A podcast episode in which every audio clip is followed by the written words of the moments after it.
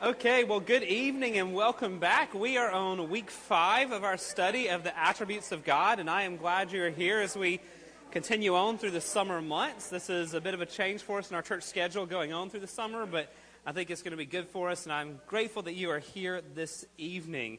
As we've been working through the last four weeks, again, tonight is week five, we've hit a lot of tough topics, and these are topics that make our mind hurt. And part of that is because on all these topics, we're talking about the idea that God has no limits. And everything in our world has limits. And so for us to talk about God having no limits, God being infinite, is hard for our brains to understand. We talked about God's independence a few weeks ago. God's independence is God doesn't need nothing. He has no limitations of even needing anything from his creation or anything else. We talked about God's eternality, that God's relationship to time, and God has no limits with regard to time. And, you know, we live bound by schedules and clocks and all those type things, and we can't understand being outside of time. Then last week we saw God's spirituality, and there was a lot of aspects to that. But in particular, I mentioned in passing, and we're going to go deeper with it tonight, is that God has no limits in regards to space, to spatial dimension. So everything we've seen so far in these first few weeks have been what we would call incommunicable attributes, attributes of God he does not share with us, his people. They're unique to God.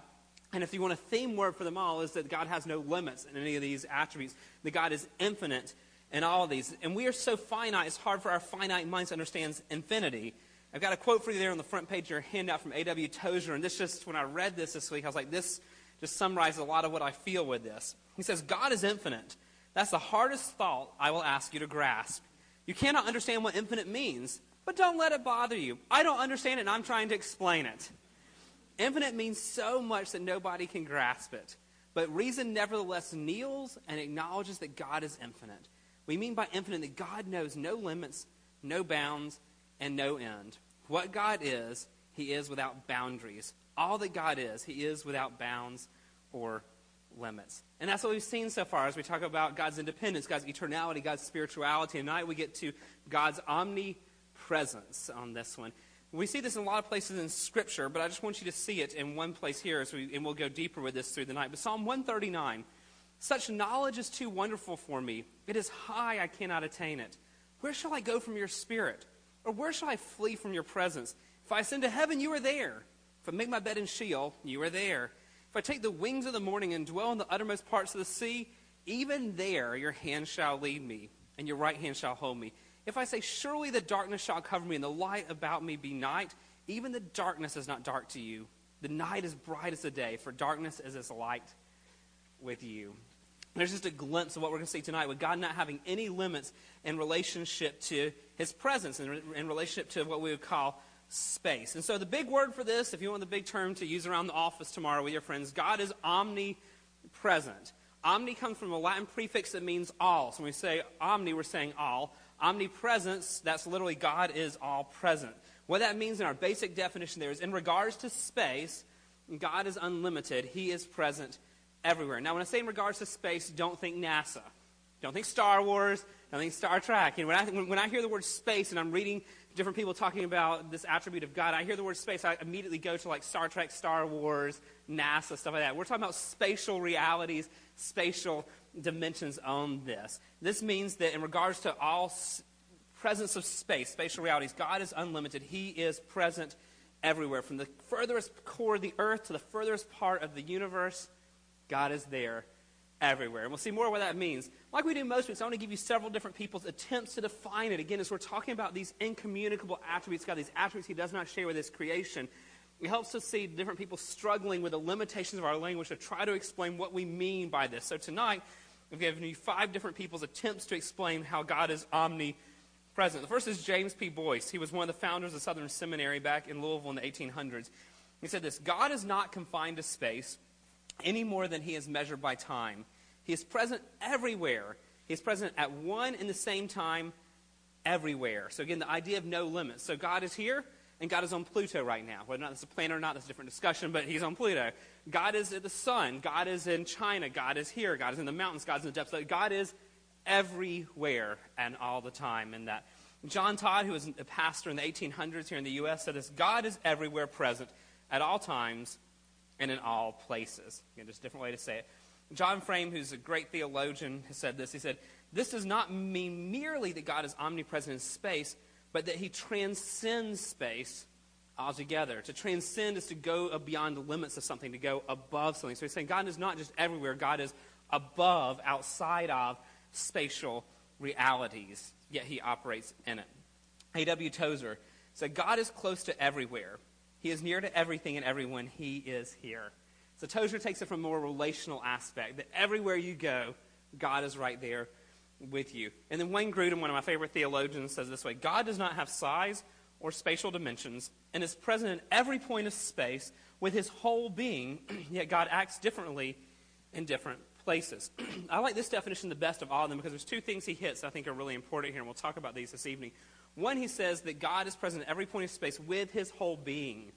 Remember back to our very first week, we talked about the unity of God. It's not like God is you know, in a merciful mood today, in a wrathful mood today, or in this place, you know, he's feeling a certain way. In a different place, he feels a certain thing. God is fully unified in his whole being, and that his whole being is there in all these places. But yet, he clarifies here for us this definition that yet God acts differently in different places. So, God in his whole being and all his attributes is present. God may choose to act differently in different places and different times. Again, we'll look at what that means in just a minute to try to unpack some. Other terms are used if you're reading other people on this. Sometimes God's omnipresence is called God's immanence and transcendence. Immanence meaning he's near to us, transcendence being he's greater and above all. So God is here and God is everywhere. It's kind of what they mean when they talk in that. Um, one author I was reading talks about God's spatial transcendence. And I'm like, what in the world? It sounds like something from, again, Star Wars or Star Trek. But again, he's talking about that in regards to spatial realities, God is near and far. Another term that's most commonly used is God's immensity. Immensity technically means huge.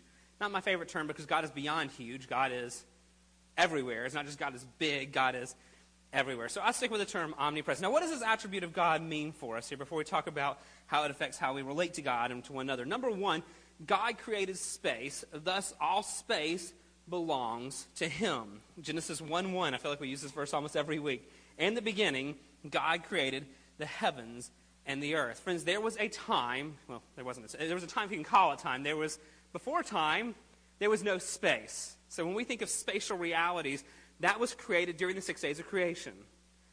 Time, space, all these things that our whole lives are bound to came about during the six days of creation. So there was a time before time, if you can call it that, when there was not even time and there was no space. So where was God? Well, there was nowhere for God to be because there was no space. God was just everywhere, though there was no where, if that makes sense. So Space came about, spatial realities came about when God created the heavens and the earth during those first six days of creation. Here's what Wayne Grudem says to describe it God is a being who exists without size or dimensions in space. In fact, before God created the universe, there was no matter or material, so there was no space either. Yet God still existed. Where was God? He was not in a place that we could call a where, for there was no where or space, but God still was. So if you're having trouble sleeping tonight, there's your quote for tonight to think about it. There was a time before time when there was no space or where, but yet God just was. God is that big and He's and that great. He created space, He created time. He's outside of those things. Deuteronomy chapter 10, verse 14. Behold, to the Lord your God belong heaven and the heavens of heavens, the earth with all that is in it. Why? God created it, therefore God owns it. All the, we experience, the whole universe belongs to God because the whole universe is not an accident. God is the creator. He spoke it into being. Therefore, it all belongs to him. But it's not just that he created all these things, therefore he owns it, but Colossians 1.17, and he is before all things, and in him all things hold together. Friends, if God was not omnipresent, this universe would collapse. The only reason why the earth continues in its orbit around the sun every 365 days is because God is omnipresent. The only reason our moon doesn't come crashing into the earth is because God is omnipresent. God is everywhere. He not only created it, He's outside of it, He creates space, time, matter, all these things. He's the one who owns it because He made it, yet He's the one who sustains it and keeps it all moving the way it's supposed to because it's His and He is part of it all. The big picture of this is there at the bottom of page two. God is sovereign over all spatial realities. As John Frame says, the point is not that God is excluded from space, but rather He sovereignly controls it. So God created it. That's our foundation. If we don't get that, nothing else will make sense of this. It starts with the fact that God created space, the reality of spatial realities that we know. Number two then flows from that. God in his fullness is everywhere. God in his fullness is everywhere. In other words, God is present everywhere as he's ruling over, as he's sustaining all that he made. Jeremiah chapter 23, verses 23 and 24. He says, Am I a God at hand, declares the Lord? and not a God far away? Can a man hide himself in secret places so that I cannot see him, declares the Lord? Do I not fill heaven and earth, declares the Lord? He is at hand, he's near, he's very close to us, but yet he fills heaven and earth. He's everywhere. It's that transcendence and immanence both. He's near, he's far, he's everywhere on that. And friends, this is important because his fullness is everywhere. It's not part of God is here, and part of God's in China, and part of God's in Australia, and part of God's on the moon. God in his fullness is here, right now. God in his fullness is meeting with the people in the house church in China right now. God in his fullness is in the middle of Australia right now. God in his fullness is on Antarctica right now. God in his fullness is on the moon right now. God in his fullness is everywhere right now. God doesn't, God's unified, doesn't divide into parts. God in his fullness is everywhere. In his totality, he is everywhere all of the time. James Boyce again said it this way He fills it, the universe, with his essence. He fills it not as part to part, but the whole infinite deity is entirely undividedly present at each point of creation and each moment of time. So, again, if you're having trouble sleeping tonight, try to get your mind around that one. Not part of God is here and part of God is there. And all of God in his totality is here. All of God's totality is there. There is nowhere that there is not God on that. But with that said, though God is in his fullness is everywhere, number three, God cannot be contained by any space. So here's the balance side. God is everywhere, but number three, God cannot be contained by any space. This means that God has no size. So we can try to get our minds around this idea. Everything we know has size, right? We have a size, our room has a size, our car has a size, our house has a size, our country has a size, oceans have size, planets have size, everything has size, but God has no size. This goes back to what we talked about last week. God is a spirit, therefore he's not doesn't have size, not made of matter like we think of matter. So therefore God can be everywhere it also means that God cannot be contained by space. 1 Kings chapter 8, verse 27. But will God indeed dwell on the earth? Behold, heaven and the highest heaven cannot contain you. How much less this house that I have built? This is Solomon speaking, and Solomon gets it. Think of the temple that Solomon built. This massive, beautiful, glorious temple. He's saying, he admits when he, when, he, when he builds a temple, this temple can't hold God. There's nothing that can contain God. Our earth can't contain God, and surely a temple in it cannot contain God. We cannot box God in. Literally, here, the highest heavens cannot contain God. Isaiah 66, verses 1 and 2 is just a beautiful image for us to help us get this. Thus says the Lord, Heaven is my throne, and the earth is my what? So when you get in from work and you decide to kick up your feet and put them on your footstool, you have your recliner, that little kind of insignificant part of the chair that your dirty feet go on, the vastness of our earth is but like a footstool to God because he's omnipresent. He's everywhere. He's that beyond immense and huge. Thus says the Lord Heaven is my throne, and the earth is my footstool. What is the house that you would build for me? And what is the place of my rest? All these things my hand has made. And so all these things came to be, declares the Lord. Friends, if God, with his hands, that's figurative language, makes the whole universe, then he's greater than the whole universe. So, so tonight, when you're going home, look up in the sky if the clouds part and you see the vastness of the universe and galaxies and stars that are millions of light years away from us. And God spoke that into being, and He's bigger than all of that. And all of that that you see in the sky tonight cannot contain Him because He's bigger than all of that. And that should just kind of blow our minds there. But that, not only that, next point there says not only does God have no size, but God not only fills all of space, He transcends it all. So again, look at the universe tonight and then think about what Tozer said here. God's being does not dwell in space, he swallows up space. So you can go look at the vastness of the universe. Look at the stars, and God swallows it up. I've given you kind of a random picture there, right?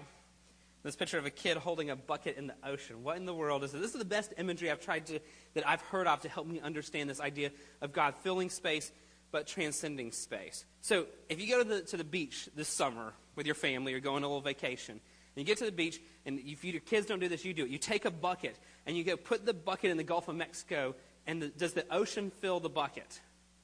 Does the ocean fill the bucket? Yeah, the bucket is full of the ocean, but can the bucket contain the ocean? No. It's true to say that the ocean is in the bucket, but that little bucket in the Gulf of Mexico is nothing compared to the vastness of the ocean.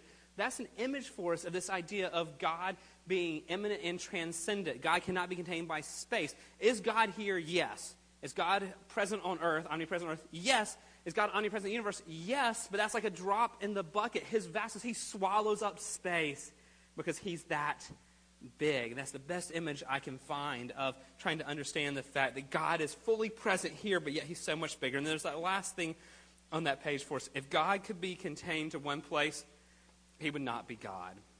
If, he's, if we could fit God in this room, that's not a God we should follow. If we could fit God in the United States, it's not a God we want to follow. If we could fit God on this earth, it's not a God we want to follow. God transcends it all. He's so much greater. There's a quote I found, and I did not put on your handout, so just listen. It's also from Tozer. He says, If there were any borders to God, if there's any place where God is not, then that place would mark the confines or the limits of God.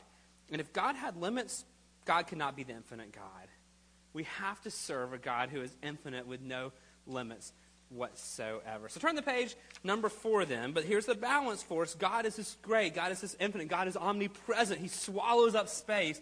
Yet, number four, God acts in different ways at different places and times. Now, this is a clarification for us because if God is fully present all the time, we don't want to think that God always acts the same way all the time in every place. The fullness of his attributes are there, but he may express certain ones at different times, different places. So, again, A.A. Hodge, an old theologian, said this as to essence and knowledge, his, God's presence, is the same everywhere and always.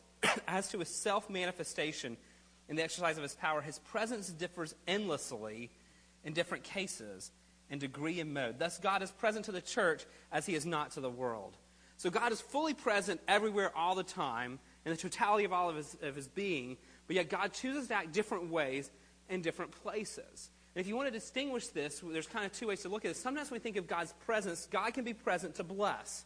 When you look at Scripture and you see references to the presence of God, most of the time it's a reference to the fact that God is present to bless his people. Psalm 16:11 is just one of a multitude of examples we could look at.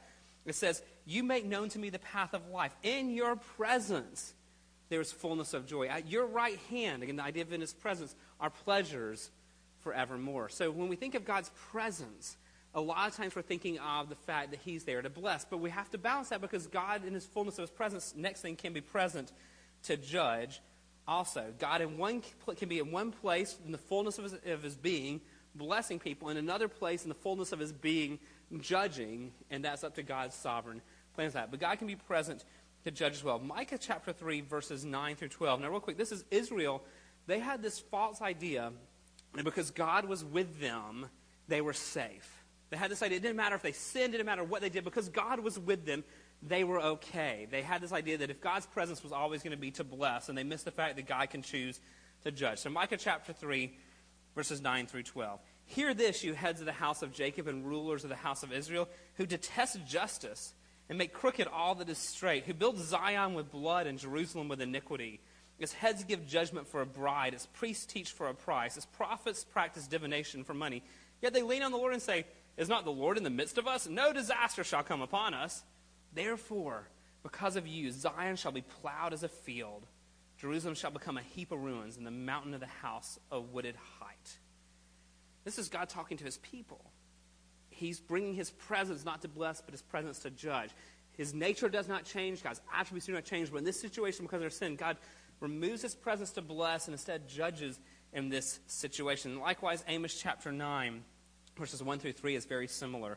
I saw the Lord standing beside the altar, and he said, Strike the capitals until the thresholds shake, and shatter them on the heads of all the people, and those who are left of them I will kill with the sword. Not one of them shall flee away, not one of them shall escape. If they dig into Sheol, from there my hand will take them. If they climb up to heaven, from there I will bring them down. If they hide themselves on the top of Carmel, from there I will search them out and take them. If they hide from my sight at the bottom of the sea, there I will command the serpent, and it shall bite them. God's presence is so full, when he chooses to judge, you can't get away. But likewise, when his presence is there, there, there to bless, there's nothing that can stop it. So just realize though God and his presence is fully there all the time. He can act different ways in different times in different places as he sees fit. Remember the definition we saw back on page two from Wayne Grudem. God does not have size or spatial dimensions and is present every point of space with his whole being, yet God acts differently in different places. And then lastly, number five there on this, understand this truth avoids the errors of deism and pantheism. Deism and pantheism, neither one of these are Christian beliefs, but they're, they're out there. Deism is the belief that says that God made the universe, God is all powerful, then he just kind of let it go.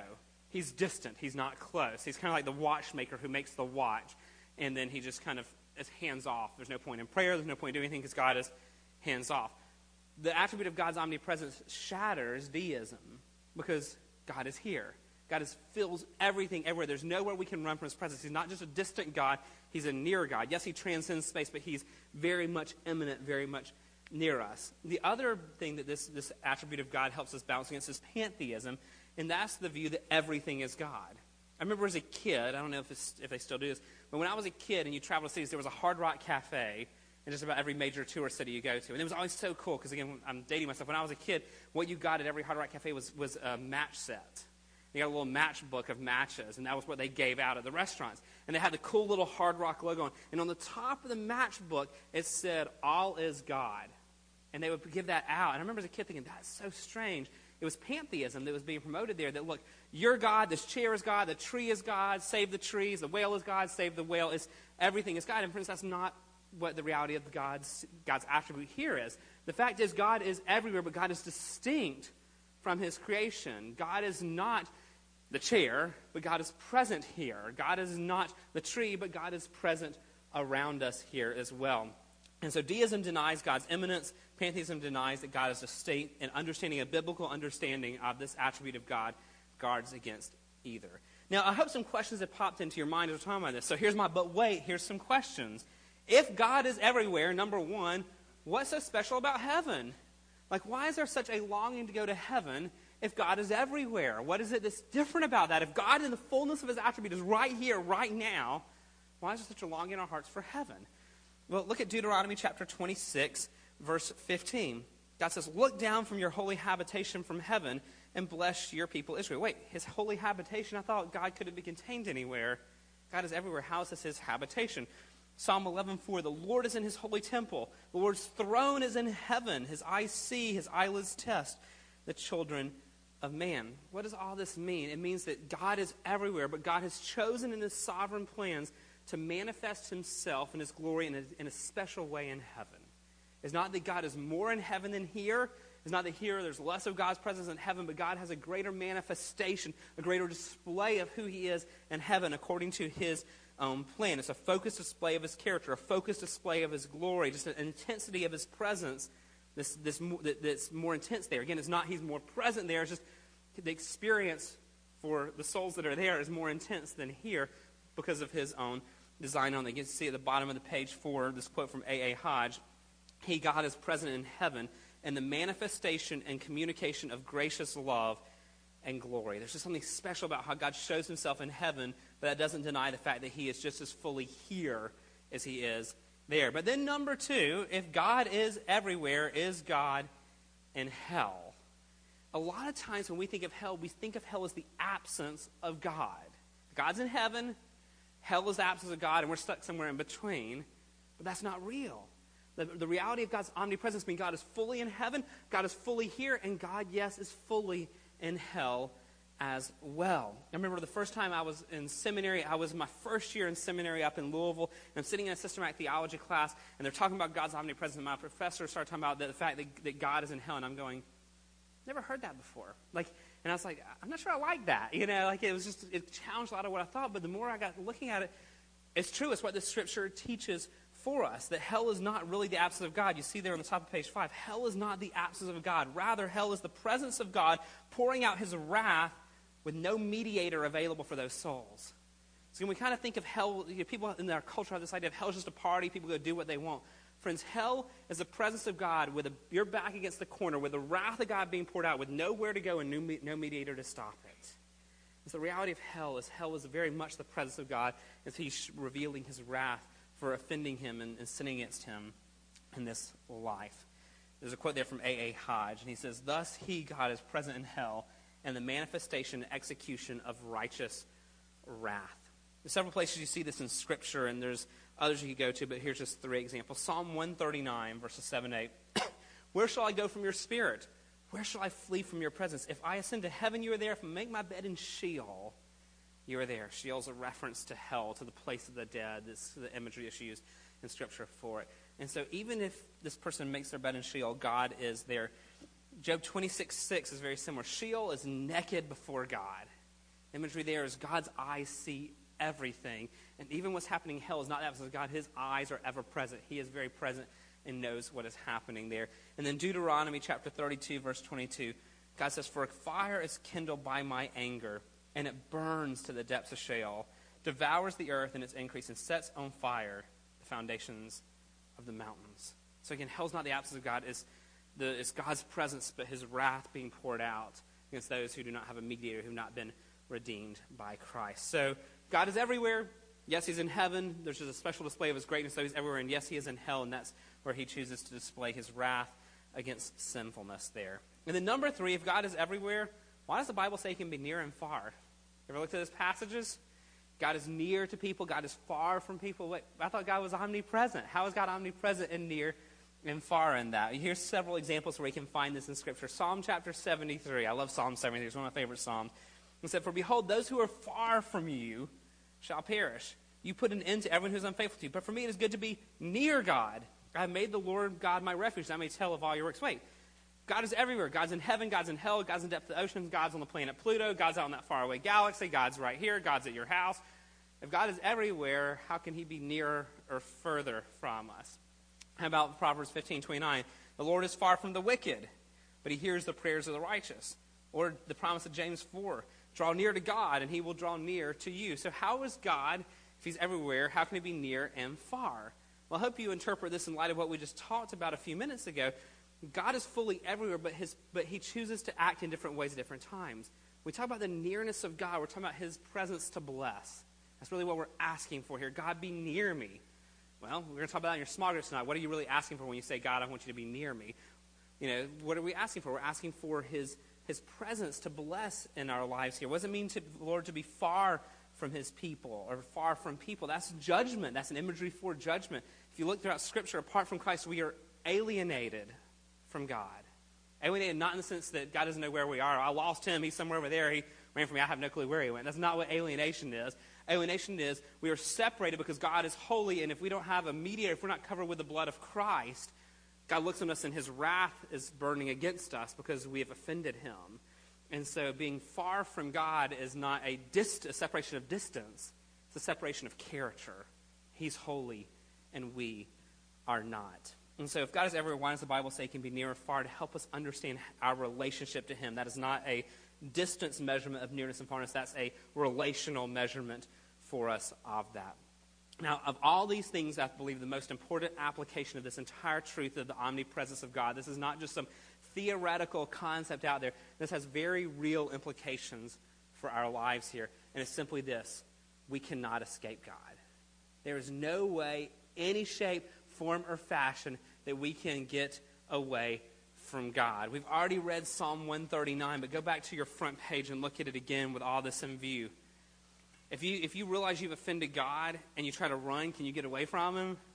No. I mean, even think back to in Genesis when Adam and Eve first sinned and they try to hide from God. I mean, do you get the picture of this? Here is infinite God, and He's everywhere, and they're hiding behind a bush. I hope God doesn't see me here, you know. But we do that too in a lot of ways. We kind of act like maybe I can escape from God's notice. But Psalm 139, back on the front page, such knowledge is too wonderful for me. It is high, I cannot attain it. Where shall I go from your spirit? Where shall I flee from your presence? We're going to talk about this in your small group in just a little bit. If I ascend to heaven, you are there. If I make my bed in Sheol, you are there. If I take the wings of the morning and dwell in the uttermost parts of the sea, even there your hand shall lead me, and your right hand shall hold me. If I say, Surely the darkness shall cover me, and the light about me be night, even the darkness is not dark to you, and the night is as bright as the day, for darkness is as light with you. Friends, we cannot escape God's presence in any way at all. I'm giving you some quotes here just to think about this. A.W. Tozer said this God is always nearer than you imagine him to be. Let that one sink in. God is always nearer than you imagine him to be. God is so near that your thoughts are not as near as God. The thoughts going through your mind that no one on this planet knows have crossed your mind, God is nearer than those thoughts. Let that one sink in. Your breath is not as near as God. How about that one? So you feel the, put your hand in front of your face and feel the warmth coming out. God is nearer than that. That's what Tozer says. Your very soul is not as near to you as God is. God is everywhere. Think of the implications of that Timothy George, he's the dean of Beeson Divinity School up in Birmingham, up on the Samford campus. He said this The doctrine of God's omnipresence is one of the most comforting truths in all the Bible. It reminds us that we can never outrun the power and providence of our great Lord. God is equidistant to his people wherever they are. He hears their prayers and receives their worship, whether it is offered in giant cathedrals or tiny country churches, in the great urban centers of Europe and North America, in the steamy jungles near the equator, or the frigid isolation of the North Pole. Every place is full of his glory. We cannot escape God. And then lastly, Rosemary Jensen, I, I mentioned a prayer from her last week. She's one of the founders of Bible Study Fellowship. She said this Lord, forgive me when I think that I'm alone. You are always near wherever I am, but I forget that. You also care for all people and are with all your children at any place. I ignore that often also, thinking that I must be there to help others when you can manage their lives perfectly well. Forgive my arrogance. Interesting prayer. so, in light of all that, turn to the back page. Got some questions for us I want us to think about in our small groups this evening. First one is this, and we've already mentioned it, but I want you to get a little bit deeper with it. When we pray and ask God to be with us, since God is already everywhere, what are we really asking for? And think about your prayers. Do you, when, do you ever pray, God, would you please be with that person right now? God, would you please be with that person while I travel? Please be with that person who's grieving. Please be with me as I'm facing this test, this trial. Like, what are we really asking for when we say, God, be near? Because, well, God's nearer than my soul. God's nearer than my breath. God's nearer than my thoughts. So what am I asking for when I say, God, be near? Number two, if God is always present with us, then why does our sense of his presence fluctuate? What hinders us from realizing he is always present with us? So again, God, God doesn't change. If God feels distant, friends, he didn't move. Why do we feel, why does it fluctuate for us in our experience? Number three, I kind of wrote this up into three questions here. Should the fact that God is omnipresent, meaning there's nowhere we can go to escape him, give us hope or give us fear? So if there's nowhere we can outrun God, should that give us hope or should that give us fear? Light of that, some follow up here on this. The subpoint A, how should the truth of God's omnipresence then help us fight sin? Okay? We all struggle with temptation. There's a very real enemy who throws temptations at us. How does this attribute and meditating this attribute help us in our fight for holiness? And then, how, likewise, how should the truth of God's omnipresence help us during trials? We all face trials. How does this attribute of God help us? Because again, this is not just some theoretical attribute of God. This is an attribute of God that changes how we know Him, that impacts very real our day to day, moment by moment life. Number four, then, how should the truth of God's omnipresence affect how we approach our corporate worship gatherings? So when you come in here on Sunday morning, how does God's omnipresence affect that? Do we gather expectantly knowing that God is with us? Is there anything we would do differently if we thought more about the fact God is present with us? And with that, as I'm, as I'm writing that, I'm thinking like if you knew that the, the, the, our president and our congressman and the president of China and all these European leaders are going to be on the front row here at Gateway on Sunday morning. Would it change anything if you knew their presence would be here when you walked in the door? If God is omnipresent, how should that affect how we approach our corporate worship gathering? That's kind of where I'm going with it. Number five, then, since no one place can contain God, and since God is everywhere, are there places where we should look to try and experience God more fully? So let you think about that one as well? Are there places we need to try to seek God's, God's presence more fully? And there's one more question I want you to add to your list there if you have time for it. And I, I, and I forgot, I thought about it about five minutes after I printed these today. And it was like the question I asked last week What songs can you think of that, where we sing about this attribute of God? I don't know if y'all came up, you know, last week when we were talking about God's relationship to time, were there any songs that, or, or God's spirituality, were there any songs you could think of, you know, that communicate that? These are the truths of God's nature, so this is part of what we sing, should be singing to Him. So, what, tr- what songs can you think of? Hymns, praise choruses, Christian songs on the radio that would talk about the fact that God is omnipresent and God is everywhere. So, let's break up into several groups tonight. Um, Dave, let's get you a group over here. Greg, let's get you a group going. Um, Steve, got a group back there. And CJ, if you'll form a group over there, I think we can divide up into those four groups and have fun with those. God bless you all. Thanks for being here tonight.